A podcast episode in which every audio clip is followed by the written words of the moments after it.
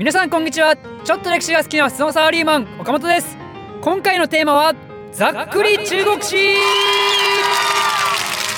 中国4000年の歴史を何回かに分けて私と一緒にざっくりと学びましょう。ということでですね今日はいきなり話し始める前にあの中国世界のまず特徴についてお話ししたいと思います。あの4000年の歴史といってもですね結局同じ地理条件のもとで同じような民族の人たちが繰り広げるわけですから結局ね同じような事件がねたびたび起こるんですよ。ということなんで今回はえお話しする特徴がね大体あの頭に入ってればあこれ前も見たことあるなっていうことがね結構いろんな場面で起こるんで、まあ、ぜひねこの動画を何回でもいいんで見てもらって特徴を頭に叩き込んでもらうか、えー、もしくはですね途中途中でまたこの動画に振り返ってもらえばいいかなと思いまして、えー、まず特徴編というものから今回はお話ししたいと思います、えー、まずはですね地理的な前提をお話ししたいと思います。中国世界とその周辺を見た時にですねものすごく大まかに言うと2つあって1つは水がすぐに調達できる湿潤地域とでもう一つは水が取れない乾燥地帯っていうのがあります。水が取れやすい湿潤地域っていうのは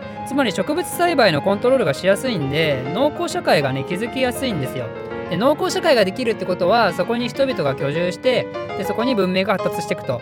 で中国ってのは黄河とね長江っていうすごい大きな川が2つあるんで、まあ、そこを中心にですねあの中華世界っていうのが形成されるんですよねでそれに対して中国よりも北の方は乾燥してるんですよね乾燥してるからだから農耕社会は築けないんですけどだけどそこのエリアはねステップ地帯って言われて乾燥はしてるから農業とかはできないんだけどだけど草食動物がそこで住んでいけるような草は生えてると。ということなんで遊牧民がそこで生活をするわけですよ。馬とかに乗りながら草がある場所を転々として動物たちを世話しながら肉だったり乳だったり、まあ、そういうのを取ってそこで生活するとそういうね遊牧民が北の方にいるわけなんですよ。ということなんで中国の歴史の中ではですねこの2つの世界が密接に絡んでいくということになります。で次は中華世界の方の地理的前提です。黄河と長江っていうさっき大きな2つの川あるって言ったんですけど黄河が北で長江が南なんですよね。で文明自体は昔からこの2つの川に沿ってあったんですけど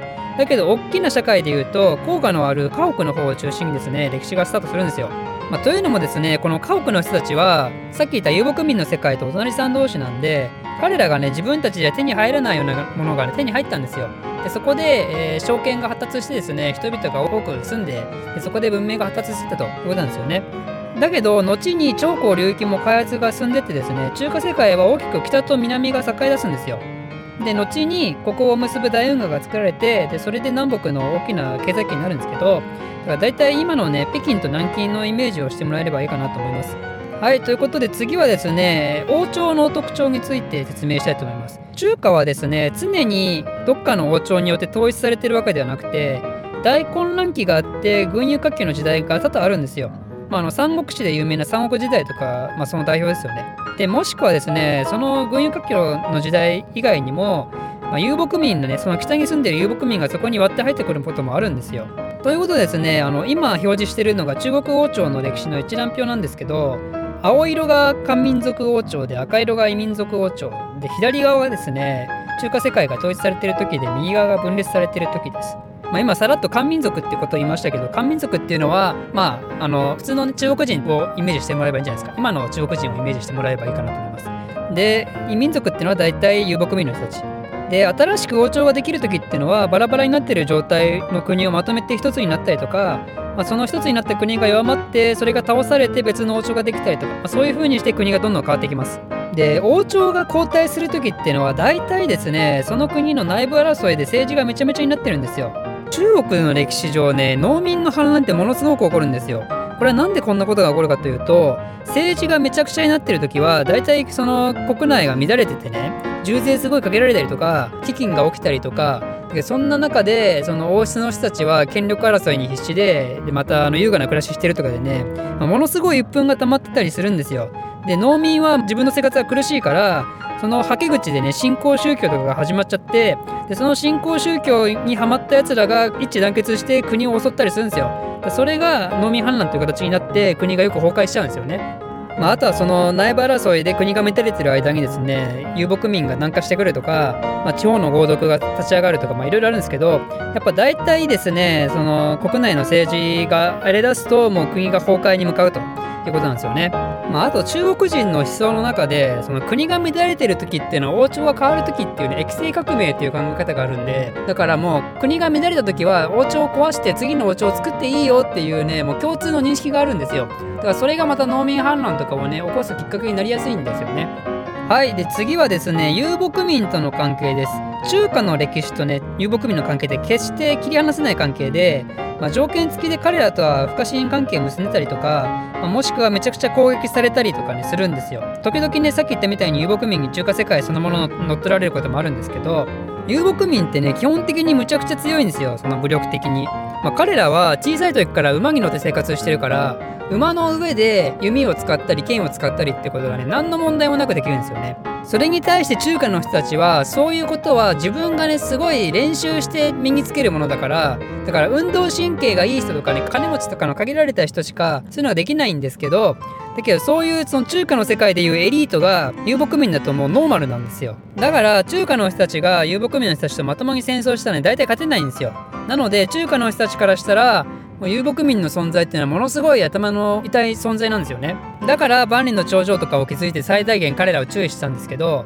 まあ、それでも時々中華世界に乗っ取られてしまうと。だけどねその中華世界を乗っ取った後に遊牧民の人たちはね彼らはね政治ができないんですよ。国を運営する力がないんですよ。まあ、彼らは遊牧民だから場所を転々としながら移動してるわけですよ。だから彼らにとっての国っていうのはそのコミュニティ内で完結してて定住してる人間をどういう風に扱うとかねどうやって税金搾取してどうやって経済回していくためにその税金を使ってどのこのとかね、まあ、そういう頭が全くないんですよ。だから大体彼らが中華を支配してももう彼らではその国を動かせないからもともとあった国のルールとかをね踏襲するんですよ。ということはつまり彼らは漢民族に意図的になろうとしたり漢民族に気づいたら吸収されてたりするんですよ。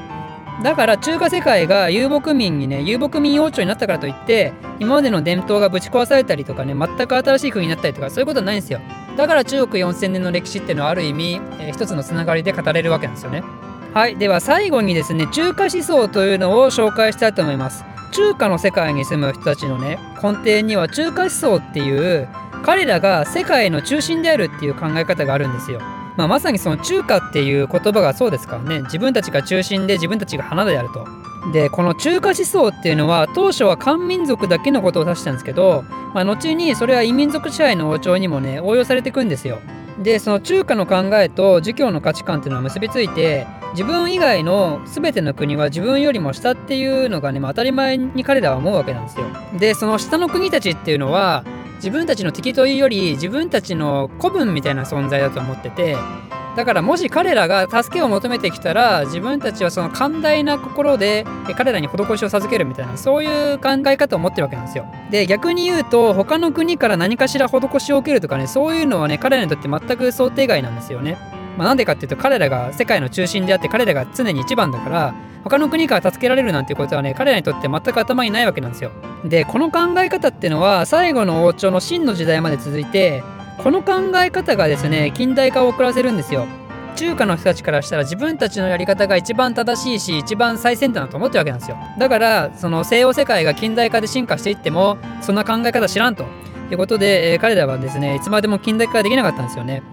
でそれによって最終的に欧米列強によって、まあ、ひどい目に遭うことになるとということで中国の王朝それぞれに共通するような特徴について今回はお話ししました。まあ、あの細かいところで言うとまだまだいっぱいあるんですけど、まあ、ざっくりね、まあ、ざっくりが今回のテーマですからだからざっくりみんな一緒に学びましょうということで、えー、今日はこの辺にしたいと思います。ということで次回は実際に中国の歴史についてお話をしていきたいと思います。この動画を少しでも面白いためになると思っていただいた方はいいねとチャンネル登録のほどよろしくお願いします。